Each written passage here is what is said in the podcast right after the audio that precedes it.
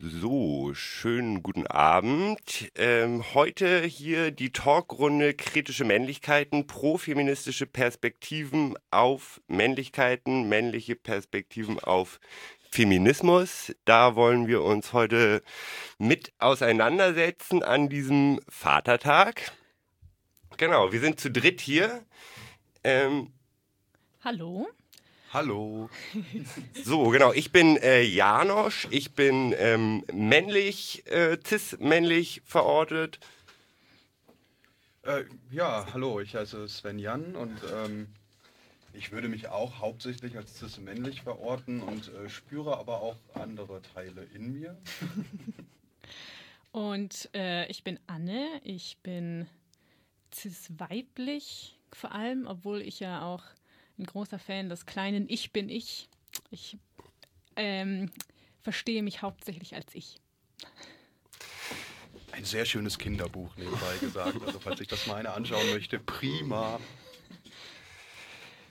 Genau, ansonsten sind wir weiß. Ähm, wir sind alle heterosexuell und haben alle m, hm, studiert, also sind äh, hier ein bisschen, ja, aber wir versuchen das alles hier nicht zu hochgestochen zu machen das, die ganze Thematik insgesamt ist ja ähm, etwas kompliziert, also Männer und Feminismus. Äh, eine aber auch, wie ich finde, eine total wichtige Auseinandersetzung. Wie seht ihr das? Auf jeden Fall. Also dafür sind wir, sind wir heute da. Ich finde es, ähm, also ich bin Feministin auch und ähm, ich freue mich immer über jeden Mann, der auch äh, feministisch denkt. Ja, und ich würde auch sagen, dass ähm, Feminismus auf jeden Fall ein großer Teil ähm, einen großen Teil dessen ausgemacht hat, mich mit meiner eigenen Sexualität, mich mit meinem eigenen Geschlecht auseinandersetzen zu können. Da ähm, ist der Feminismus derjenige gewesen, der mir die Theorien näher gebracht hat, der mir gezeigt hat, ähm, was gibt es für Möglichkeiten, sich mit sich selber auseinandersetzen zu können. Und von daher fühle ich mich dem Feminismus definitiv sehr verbunden und ja, bin froh, das jetzt hier aus männlicher Perspektive machen zu können, weil ich schon glaube, dass das ein Bereich ist, der noch sehr unterrepräsentiert ist und auch nach wie vor ähm, in der Realität immer noch sehr, ja, sehr marginal vorkommt oder sehr nebenbei vorkommt. Genau, eine Diskussion, die aus unserer Sicht total wichtig ist, auch Männern total viel bringt. Das denken wir, glaube ich, alle hier. Ähm, und die, wie gesagt, aber auch schwierig ist, die mit Prozessen, Lernprozessen einhergeht und ja, viele Männer ja auch verunsichert offensichtlich. Und insofern bitten wir auch ein bisschen um Nachsicht. Wir sind natürlich auch in einem Lernprozess, lernen da auch immer wieder neue Dinge dazu. Und ich glaube, es ist auch wichtig, das, ähm, das immer zu sehen und auch eine gewisse Fehlertoleranz zu haben, beispielsweise auch was die Sprache angeht. Wir werden natürlich versuchen, uns hier möglichst, ähm, ja, möglichst sensibel. sensibel mit Sprache umzugehen, ganz genau. Und dies hier ist übrigens auch unsere erste Radio-Live-Sendung. Insofern hoffen wir mal, dass wir auch nicht ähm, ja, hier irgendwie mit der Technik, dass wir damit klarkommen. Wir haben uns das heute, die äh, Sendung geht insgesamt zwei Stunden. Das ist natürlich ganz schön viel, daher wollen wir auch ein bisschen ab und zu mal ein bisschen Musik einspielen. Und wir haben uns überlegt, dass wir das in drei Blöcke aufteilen. Und der erste ähm, ja, wird so ein bisschen allgemeiner darum gehen, um Pro-Feminismus und kritische Männlichkeiten. Was könnte das irgendwie sein? Der zweite Block ähm, der, möchtest du da was kurz zu sagen? Ja, der zweite Block wird sich vor allem mit profeministischer Elternschaft, so habe ich, so haben wir das jetzt mal benannt, ähm, beschäftigen. Also passend auch, das war auch ein bisschen die Idee zu diesem sogenannten Vatertag, der ja heute hier draußen vor der Tür stattgefunden hat. Ähm, uns damit auseinandersetzen, was bedeutet denn Elternschaft, was bedeutet in dieser Elternschaft Geschlecht und ähm, was gibt es da für Möglichkeiten, mit diesem Geschlecht umzugehen, es vielleicht auch dekonstruieren zu können, sich selbst darin zu verorten. Wo müssen Menschen oder werden Menschen auch immer aufgrund ihres Geschlechts ähm, in bestimmte Rollenstereotype, in Rollenzuschreibungen gebracht? Was gerade im Elternsein ein großes Thema sein kann. Und ähm, somit wird das auch ein Blog werden, mit dem wir uns auf jeden Fall auseinandersetzen werden. Genau. Genau, und der dritte Teil, da wollen wir uns dann äh, Antifeminismus zuwenden. Leider ein ja, sehr wichtiges Thema, was gerade was Männer und Feminismus angeht. Also wie gesagt, äh, erstmal eine Einleitung, dann ähm, Vatertag, feministische Elternschaft und Teil 3 dann äh, Antifeminismus. Ganz kurz noch äh, zu uns. Wir sind teilweise an einem Blog am Basteln, weil wir das Thema halt so wichtig finden. Der heißt, der ist abzurufen unter www.kritische-männlichkeit.de. Wir veranstalten auch ab und zu Treffen in Hamburg zu dem Thema. Ähm, genau, die könnt ihr auch äh, in dem Blog könnt ihr das finden unter ähm, ja, Hamburg und da gibt es dann äh, zu treffen. Und ähm, genau, und dann sind auch noch zwei von uns ähm, aktiv bei einer anderen Gruppe, die sich hier auch regelmäßig jeden zweiten Montag im Gängeviertel trifft, die ja eine, eine feministische Gruppe, FemA. Genau. Ähm, FEMA gibt seit letztem Jahr und ist auch äh, im Zuge dieser ähm, der Debatte um den Paragraph 219a tatsächlich ins Rollen gebracht worden. Wie gesagt, wir treffen uns zweimal äh, im Monat im, hier im Gängeviertel. Wir sind eine feministische Gruppe, die offen für alle ist, also nicht nur, nur für ähm, Frauen, also für CIS-Frauen und Trans-Frauen, sondern auch für Männer. Alle halt. Alle, alle halt. Jede und jeder ist äh, willkommen bei uns und wir freuen uns, wenn ihr mal vorbeikommt. Genau, und jetzt ähm, spielen wir ein ähm, Bente Wahlemann, ein ähm, ja, von, ist schon ein bisschen älter. Der äh, Text wurde vorgetragen auf einem Poetry Slam und heißt Was ich habe. In dem Text geht es darum, was ich habe, und zwar schon mein ganzes Leben lang. Und äh, viele Menschen haben das auch. Was ich habe, sind Schürfwunden vom Fallen und stramme Waden vom Wiederaufstehen. Was ich habe, ist eine Handgeballt zur Faust und eine für die Zigarette. Was bleibt, ist der Geruch einer durchgemachten Nacht in Bettwäsche, ein blauer Fleck von Selbstverteidigung, ein blaues Auge metaphorisch, eine durchgebrannte Leitung, ein Kater vom Saufen, eine Muschi zwischen den Beinen, ein Blick ans Firmament, ein Streifzug durch Straßenschluchten, Asphalt unter mir, kein Himmel voll Hoffnung über mir. Wogegen ich tagtäglich kämpfe, ist Müdigkeit. Manchmal fehlt mir der Antrieb. Wogegen ich kämpfe, ist das, was mir tagtäglich passiert. Denn da sind Menschen, die meinen, mich einfach anlabern zu können. Hey, du bist ja ganz alleine hier ist noch die netteste von all den Varianten. Und jetzt komm mir nicht mit, der meint das doch nur nett, der will doch nur ein Gespräch beginnen. Wenn ich mit jemandem reden möchte, dann frage ich höflich, dann halte ich Abstand verbal und räumlich, dann überschreite ich nicht die Grenze. Ich gehe nicht davon aus, dass jemand ansprechbar ist, nur weil die Person alleine irgendwo rumsteht. Aber wenn ich mir dann in so einem Moment rausnehme zu sagen, halt die Fresse und verpiss dich, dann kann ich mich nicht immer auf Unterstützung verlassen. Und dann sind da Menschen, die meinen, mich einfach anfassen zu können. An meinen Arm, an meinem Rücken, an meinem Kopf und an meinem Arsch. Manchmal im Vorbeigehen, so als ganz zufällig getarnt oder auch mal ganz offensichtlich. Wenn ich mich dann wehre und ich will mich gar nicht wehren müssen, also wenn ich mich dann trotzdem wehre, mit Worten oder auch mal mit der Hand, dann kann ich mich nicht immer auf Unterstützung verlassen. Denn dann kommt mir häufig irgendwer mit, das war ein Versehen, das ist doch ein Kompliment, wenn dich jemand berührt, sei doch nicht so empfindlich. Uh, hab ich jetzt deine Gefühle verletzt? Ich fasse niemanden einfach so an, auch nicht im Vorbeigehen. Ich kann Komplimente auch anders ausdrücken. Ich bin nicht empfindlich, denn das ist mein Körper und ich bestimme, wer meinen Körper anfassen darf. Meine Gefühle sind nicht verletzt. Ich werde einfach behandelt wie ein Gegenstand und das will ich nicht. Was ich mir zuziehe, sind Schürfwunden vom Fallen und was ich davon bekomme, sind stramme Waden von Wiederaufstehen. Und komm mir nicht mit, warum regst du dich überhaupt auf? Komm mir nicht mit, so ist das eben. Komm mir nicht mit, sag einfach, du hast einen Freund, denn lässt der Typ dich in Ruhe. Denn ich werde tagtäglich heruntergebrochen auf mein Aussehen, auf meine vermeintlich weiblichen Attribute, die auch nur Konstrukt sind. Ich werde tagtäglich aufs Frausein beschränkt. Ich bin ein Mensch. Ich habe einfach keine Lust mehr, ständig reduziert zu werden. Und nein, es ist kein Status quo, in dem ich mich befinde. Dieses System definiert sich über Machtstrukturen. Dieses System baut auf Unterdrückung auf und auf Angst. Es gibt oft Momente am Tag, in denen ich mich nicht sicher fühle. Nicht auf der Straße, im Supermarkt, im Wäschekeller, im Club, nicht im Hellen, im Dunkeln, im Sommer oder im Winter, mit Minirock oder Jogginghose, geschminkt oder verheult, ganz egal. Da habe ich Angst, jemand könnte mir zu nahe kommen und meine Grenzen überschreiten. Und da ist es zwar gut, aber keine Lösung, mehr Hilfe für Betroffene anzubieten. Es würde einzig und allein helfen, das Bewusstsein für andere Menschen zu ändern, auf Machtunterdrückung zu scheißen und körperliche Grenzen anzuerkennen.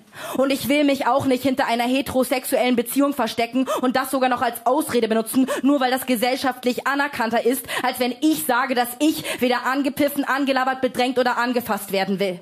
Und jetzt komm mir nicht mit, du kannst doch machen, was du willst. Nein, kann ich eben nicht.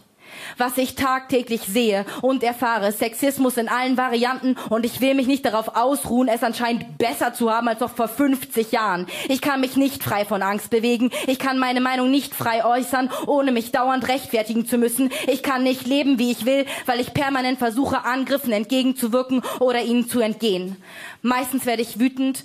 Manchmal möchte ich mich einfach unsichtbar machen, weil ich nicht mehr kämpfen kann. Was ich habe, ist ein kaputter Rücken vom dauernden Kleinmachen und vom Wiederaufrichten. Was ich habe, ist kein Glaube, sondern Respekt. Was ich habe, sind Menschen, die mit mir sind und mit denen ich bin. Menschen, die sich gegen Sexismus und dummes Rumgepose entscheiden, sich gegenseitig den Rücken frei halten und stützen, damit sie weniger fallen müssen. Und jetzt komm mir nicht mit, was willst du eigentlich?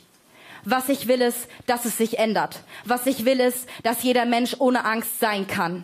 Was ich will, ist genau das hier. Es endlich mal gesagt zu haben. Genau. Ähm, ich weiß nicht, wie es euch geht. Also ich kann mit diesem Text, ich fühle den richtig mit. Also ähm, es spiegelt sehr stark die Erfahrungen, die ich auch so im Alltag habe, über die ich viel vor allem mit Freundinnen diskutiere. Und eben auch, ich merke so, dass ich so richtig, dass ich mir wünsche, dass sich was ändert und dass sich eben, also eben vor allem auch mit Männern sich die Diskussionen verändern. Ähm, genau. Du hast das Gefühl, die Diskussionen verändern sich?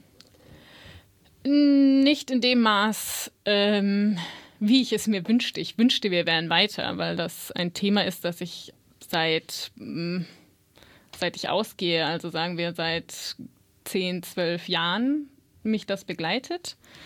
Und ich merke schon, dass es seit MeToo eine Veränderung gibt, aber dass es auch eine starke Abwehrhaltung gibt. Ähm, das heißt, also generell habe ich schon das Gefühl, dass es eine Veränderung gibt, aber zu langsam für mich. Ja, ich glaube auch, dass da, ein, dass da ein großes Loch sozusagen, oder Gap im Englischen, aber ein großes Loch besteht in der Wahrnehmung von Jungs und dann später von Männern. Also ich kann mich schon daran erinnern, wenn, als ich damals angefangen habe, so wegzugehen, dass das für mich eben eine große Rolle auch gespielt hat. Oh, da sind, da ist sozusagen das Geschlecht, was mich sexuell anspricht. Und das war ein, ein, großer, ein großer Motivationsgrund, um überhaupt wegzugehen. Also damals mhm. schon. Und ich weiß, dass das auch unter uns Freunden so Thema war. Und wir haben aber eigentlich nie, nie darüber geredet, an welchen Punkten werden wir übergriffig, an welchen Punkten finden Verletzungen statt, an welchen Punkten ähm, gibt es Zurückweisungen, die wir annehmen müssen. Das war in, unserer, in unseren Gesprächen untereinander hat das praktisch nicht stattgefunden. Und dann gab es auch kein sich darüber Gedanken machen, naja, was, was bedeutet das für mich? Also was bedeutet, wie gehe ich raus? Wie kann ich jemanden ansprechen? Und ähm, ich glaube, das, ist, das sind Erfahrungen, mit denen sich Jungs und dann heranwachsende Männer, also immer in Anführungsstrichen, ne, wir reden hier auch von konstruierten Geschlechterrollen häufig und trotzdem gibt es nun mal diese Realitäten und in, in dieser Geschlechterrolle Mann und, und Junge ist das ein Punkt, der erst, glaube ich, sehr spät in die Wahrnehmung geraten kann, wenn nicht von außen auch ähm, da Momente da sind, die, die da vielleicht so ein bisschen sogar mit der Nase denjenigen und auch ranführt. Mhm. Ich fand, also ich erinnere mich noch an so Momente, wo ein, äh, wo ein Freund von mir äh, mal zu mir gesagt hat, da waren wir so 18 und man hat über tiefgründige Themen wie Familiengründung gesprochen und er sagte dann, ähm, dass er mal keine Töchter haben möchte, weil die dann, ähm, weil er weiß, wie Männer sind. Wo ich mir immer dachte, okay, es gibt ein Bewusstsein darüber, aber eben warum, warum sich nichts daran ändert, wenn dieses Bewusstsein da ist. Und ich weiß nicht, ähm, ob ihr da was zu sagen könnt, eben so, was für, was für Männlichkeitsbilder gibt es, wenn man als Mann sozialisiert wird. Also ich erlebe das ja quasi nur im, in der Beobachtung. Ja, ich finde das eine ganz schwierige Frage, ähm, weil auch die meisten Männer, auch die man fragt, was eigentlich äh, männlich ist, haben da eigentlich gar nicht so eine richtige Meinung zu oder zumindest keine, die sie ähm, kundtun, weil es irgendwie, ich glaube auch, das liegt daran, dass es ja eigentlich absurd ist, eigentlich was männlich ist teilweise, weil es halt auch, ja, ist halt ein Konstrukt. Ich glaube, das müssen wir uns auch immer wieder äh, bewusst machen, auch ähm, hier in der Sendung. Also du hast ja auch von dieser äh, Abwehrhaltung gerade gesprochen. Ähm, viele Männer scheinen ja auch diese ganzen Themen, die der Feminismus, diese Debatten wie MeToo in letzter Zeit ans Licht geholt haben, als einen persönlichen Angriff äh, zu betrachten. Und ich glaube, genau, es geht aber halt nicht um real existierende Männer in, und alle Männer sind so und so und so und so, aber es gibt halt äh, dieses Konstrukt, was ähm, Männlichkeit ist und ja, ich meine auch die Theorie uns sagt ja dazu, dass sich dieses Konstrukt Männlichkeit vor allem konstruiert halt über Abgrenzung zu Weiblichkeit. Insofern ähm, das ist auch mit ein Grund, warum es gar keine so klaren ja, Antworten auf die Frage gibt, was eigentlich männlich ist. Und trotzdem würde ich dann auch gerade sagen, wenn auch wir uns jetzt darauf zurücklehnen und zu sagen, naja, Männlichkeit ist ein Konstrukt, das, das steht so da ähm, und da, das ist dann auch unter Umständen für etwas zuständig, was in der real existierenden Welt dort draußen passiert, kann es halt sein, dass sozusagen als männlich sozialisierter Mensch wieder auch eine, so eine, eine, auch, das könnte auch eine Form von Abwehr oder von Distanz sein.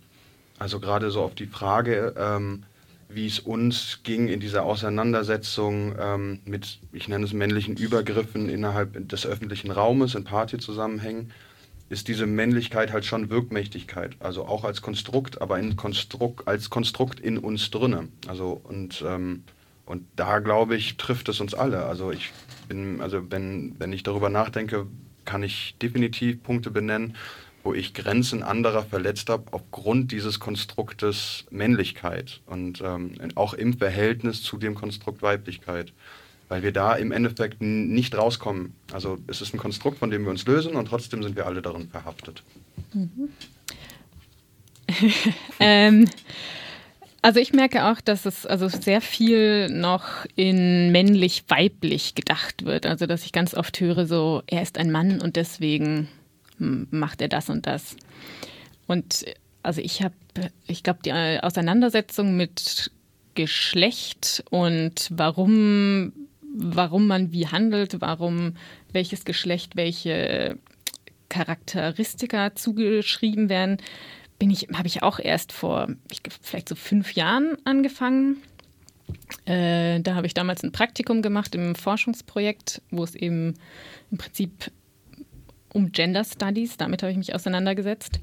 Und ich habe so richtig gemerkt, dass ich mich da so betrogen gefühlt habe, ein Stück weit, weil ich dachte, ich hätte so viele Möglichkeiten gehabt, wenn ich mich nicht immer so eingeschränkt hätte, weil ich irgendwie Angst davor gehabt hätte, dass es halt irgendwie, dass es nicht weiblich wäre oder dass irgendwie, oder ich dachte einfach zum Beispiel, ich erinnere mich sehr genau beim, äh, als ich gelernt habe, Auto zu fahren.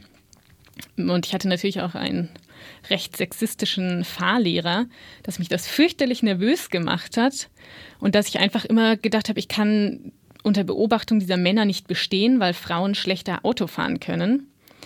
Und als ich dann ein paar Jahre später im Prinzip darüber gelernt habe, dass sehr viele dieser Eigenschaften oder auch alle dieser Eigenschaften ähm, eigentlich nur ein Konstrukt sind, dachte ich mir so, ich hätte in meinem Leben so viel erreichen und anders machen können und einfach mit weniger Angst und Selbstbeschränkung durch die Welt gehen können. Und das ist eben auch so der Grund, warum ich mich ähm, eben viel mit Feminismus, aber eben auch nicht nur mit der weiblichen Perspektive beschäftige, weil ich eben, weil es für mich so befreiend war, zu erkennen, dass, weil jemand mich als Frau liest, ähm, bedeutet das nicht, dass ich nicht auch quasi unweibliche Sachen machen kann, weil es alles ein Konstrukt ist. Und ich wünsche mir, dass es jeder und jede, also Männer wie Frauen, das auch erkennen und nutzen. Absolut, ich äh, stimme euch da total zu. Ich glaube auch, dass gerade dieses Konstrukt Männlichkeit halt so wirkmächtig ist, wie du es ja auch äh, bei Weiblichkeit ist es ja ähnlich, anders aber ähnlich, dass das auch eine krasse Selbstbeschränkung einfach ist für Männer. Und das auch war so ein bisschen auch mein Aufhänger, ähm, weil ich gemerkt habe, dass Gender, Geschlecht irgendwie außerhalb dieser binären Kategorien zumindest mal versuchen zu denken, sich da irgendwie irritieren zu lassen, dass das auch was ist, was Männern eigentlich total viel geben kann. Äh, und trotzdem müssen wir uns leider auch immer wieder mit diesem Konstrukt Männlichkeit auseinandersetzen, weil, wie du ja richtig gesagt hast, Svenjan, äh, ja, da alle irgendwie drin hängen und ich natürlich auch und ich auch, ja, da auch nicht ohne weiteres wieder rauskomme. Beispielsweise wäre ja auch sowas wie, wenn man hört, Emotionen an sich ranzulassen könnte einer dieser, dieser Männlichkeitsattribute sein, äh, Emotionen nicht an sich heranlassen oder schwer mit ihnen umgehen zu können, sie noch schwerer verbalisieren zu können, sie mit sich alleine auszumachen. Wenn man mit jemandem darüber redet, dann höchstens mit der Partnerin, die bekommt dann die ganzen Erzählungen sozusagen präsentiert und soll auch mit denen am besten umgehen können und so ein bisschen in so eine therapeutische Rolle rutschen. Das ist jetzt alles ein bisschen ausgeholt, aber das sind trotzdem so Prinzipien im ähm, Umgang mit Emotionen und Männlichkeit, die wir, glaube ich, alle in Geschichten und in unseren eigenen, eigenen Lebensgeschichten halt wiederfinden können. So, jetzt äh, wolltest du aber auch noch was anderes äh, vorstellen, und zwar die Veranstaltungsreihe Verunsichert euch. Genau, das ist auch ein Teil. Ähm, dessen, was gerade vielleicht so wieder etwas neuer ähm, auch in unseren Zusammenhängen hier in dieser Stadt ähm, sich gerade bewegt, ähm, auch zum Thema eben kritischer Männlichkeit, kritischen, kritischen Männlichkeiten. Ähm, dort ist es jetzt zu einer Veranstaltungsreihe gekommen, die jetzt schon seit dem 23.04. läuft und die nennt sich Verunsichert euch. Da ähm, in, innerhalb dieser Veranstaltungsreihe finden zunächst fünf Vorträge statt. Im Anschluss soll es noch Workshops geben. Das ist, muss noch ausgearbeitet werden. Das ist noch nicht alles fertig, aber die Leute sind motiviert dabei. Und ähm, vier von diesen Veranstaltungen sind bisher schon gelaufen. Ähm, einmal von Rolf Pohl, Pickup Artist und Männlichkeit, wo auch diese aggressive Form von Männlichkeit, die wir eben auch in diesem Beitrag von Bente Wahlemann gehört haben, im Endeffekt sich wiederfinden lässt. Ähm, dann gab es einen Vortrag von Philippe Greif, was ist kritisch in kritischer Männlichkeitsforschung. Ähm, in der Roten Flora gab es einen Vortrag von Kim Poster, Real Men are Feminists. Und ähm, letzte Woche lief von Christian Reichert die profeministische Männerbewegung von damals und heute. Und ähm, genau, und um euch jetzt so einen kleinen Einblick vielleicht auch zu geben, was dort bisher schon passiert ist und ähm, was dort ähm, gesagt worden ist, haben wir euch jetzt einen Beitrag von Kim Poster rausgesucht, ähm, der für uns auch einer war, mit dem wir uns auf jeden Fall gut identifizieren konnten. Also genau, das ist ein äh, Vortrag, der dauert circa eine Stunde. Und der ganze Vortrag, also diese Veranstaltungsreihe, da gibt es auch noch äh, in absehbarer Zeit ähm, ein, ähm, eine Workshop-Reihe zu und die haben auch einen Blog, der ist auch, müssen wir googeln, unter, ähm, habe ich gerade die, hier ist er doch, verunsichert euch.blackblogs.org. Genau. Eine, eine Veranstaltung wird auch noch stattfinden, die können wir euch auch ankündigen. Das ist der 4.6. um 19 Uhr im Café Knallhart. Dort wird Veronika Kracher zu Incels, Geschichte, Sprache, Ideologie eines Online-Kults sprechen. Und um euch nochmal so ein bisschen auch die Problematik näher zu bringen, ähm, wie das da draußen aussieht, wenn sich Menschen mit diesen Themen auseinandersetzen, ähm, wollen wir euch jetzt gerade nochmal so eine kleine Info geben. Und zwar ähm, wird diese Veranstaltung tatsächlich, ähm, oder muss die Gruppe sich gerade überlegen, wie sie mit männlicher Aggressivität umgehen will, weil die ähm, Rednerin, die Veranstalterin, äh, die Veranstaltungsgruppe darauf hingewiesen hat, dass es immer wieder vorkommt, dass zu diesem Vortrag Männer ankommen und ähm, gewaltvoll stören. Also nicht nur mit Zwischenrufen, sondern tatsächlich auch sich dort aufbauen und ähm, sozusagen ein Bedrohungsszenario herstellen und die Veranstaltungsgruppe sich jetzt überlegen muss, was können sie schaffen, um diese Veranstaltung sozusagen sicher gestalten zu können. Interessant daran fand ich auch noch, dass es ähm, bisher die einzige Veranstaltungsreihe ist, die von einer, sozusagen, wenn man sich die Namen durchliest, äh, von einer nicht männlichen oder von mir jetzt eingeschätzten nicht männlichen Person stattgefunden äh, hat und ähm, oder stattfinden wird und dass genau diese Person, die sich ähm, kritisch mit Männlichkeit auseinandersetzen möchte und das in einem öffentlichen Rahmen, dann auch direkt mit dieser mit dieser harten Form von männlicher Gewalt konfrontiert ist und ja, das ist auf jeden Fall etwas, was uns allen, glaube ich, zu denken geben sollte und, und auch nochmal für uns Motivation ist, uns halt genau mit diesen Themen auseinandersetzen zu wollen. So, und jetzt gehen wir aber über zu Kim Poster, äh, Real Men Are Feminists. Und zwar spielen wir ab die letzten, ich glaube, es sind so circa fünf Minuten, sein Resümee. Kleine Triggerwarnung, er spricht schon ein bisschen kompliziert. Aber viel Spaß. Ja, was also tun? Nicht auf männliche äh, Identität einzugehen, scheint eine Sackgasse zu sein. Ähm, sie aufzugreifen und irgendwie anders fühlen zu wollen, aber auch. Ich plädiere zum Abschluss deshalb für zweierlei. Ähm, erstens, dass ähm, Profeminismus in aller Auseinandersetzung mit Männerpolitik, ähm, äh, die eben auch die Reflexion der eigenen Rolle irgendwie mit einschließt, ähm, immer in dem Kontext steht von einem revolutionären feministischen Kampf, der eben unterstützt und idealerweise in manchen Aspekten oder in vielen Aspekten mitgetragen ähm, werden soll, der eben das kapitalistische Patriarchat als soziales Verhältnis überwinden will. Dafür reicht es eben nicht, Geschlecht im Allgemeinen und Männlichkeit im Besonderen einfach nur irgendwie zu reflektieren und ein bisschen anders, ein bisschen besser und ein bisschen pluraler zu leben, sondern eben auch andersherum. Die sozialen Beziehungsweisen müssten sich eben radikal ändern, sodass äh, sie Geschlecht als Herrschaftskategorie gar nicht mehr hervorbringen. Und wie das eben genau aussehen kann, ähm, hat die queere Kommunistin Binia Damczak vor kurzem in einem sehr schönen Artikel von ihr, Das Ende der Herrschaften heißt der, ist auch online, könnt ihr auch einfach googeln, äh, beschrieben. Und ähm, genau, ich zitiere sie jetzt länger.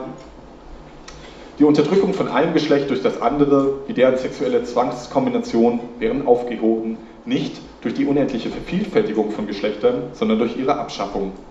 Denn die weitere Pluralisierung von Geschlechtern hätte dem Feminismus zwar eine andere, angenehmere Arbeit verschafft, ihn aber nicht arbeitslos gemacht. Verschiedene Geschlechter hätten sich immer wieder in ökonomische Funktionen gefügt, zu sozialen Clustern verbunden und in politischen Koalitionen organisiert. Das Angebot an Identitäten hätte sich vergrößert, aber die Aufforderung zur Identitätsbildung nicht wesentlich reduziert. Was es also braucht, ist, die Bedingungen zu ändern, aus denen das gesellschaftliche Bedürfnis nach Geschlecht immer wieder hervorgeht. Der einfache Trick, eine gegebene Arbeitsteilung zu naturalisieren, indem man verschiedene Menschengruppen für verschiedene Tätigkeitsfelder hergestellt werden, wäre aufzugeben. Aber nicht vor allem durch praktische Bewegungsfreiheit der Individuen zwischen den Feldern, sondern durch kollektive Transformation dieser Arbeitsteilung selbst. Es geht nicht darum, mehr Menschen das Durchstoßen der Glasdecke zu ermöglichen, sondern darum, die Glasdecke ganz einzuschlagen. Nicht darum, Geschlechter besser zu repräsentieren, sondern darum, sie anders bzw. nicht mehr zu produzieren. Hierfür gibt es zwei mögliche Richtungen. Entweder werden alle Tätigkeiten, auch das Kuscheln und das Abwaschen, das Säugen und das Trösten, bezahlt. Das ist dann die Utopie des neoliberalen Kapitalismus. Oder alle Tätigkeiten, auch das Planieren und Ernten, das Verwalten und Transportieren, werden ohne Geld und ohne Staat organisiert. Und das ist dann das Ziel eines libertären Kommunismus. Eine radikale Linke muss äh, also meiner Meinung nach daran festhalten, es gibt eben keine menschengerechte Ausbeutung und es gibt keine menschengerechte Männlichkeit. Was es aber gibt und bis zum Moment der Emanzipation geben wird, sind so traurige, real existierende Männer wie mich, die auch trotz subjektiver Ablehnung des Patriarchats in ähm, tiefen libidinösen sozialen und ökonomischen Bindungen wie Abhängigkeiten an Männlichkeit leben. äh, von Männlichkeit leben. Und deswegen braucht es eben zweitens trotzdem organisierte Versuche, mit diesen Männern einen Prozess anzustoßen, der diese Bindung eben nicht verleugnet, sondern von ihnen ausgeht und das Leiden, das diese Männer verursachen, aber eben auch ihr eigenes widersprüchliches Leiden am Geschlecht kritisch miteinander vermittelt. Und ich denke, das könnte tatsächlich eine Basis für antipatriarchale Solidarität und Praxis sein. Dazu braucht es halt einen Bezug auf real existierende Männer. Ähm, das heißt eben irgendwie auch männliche Identität und dieser muss aber rein negativ sein.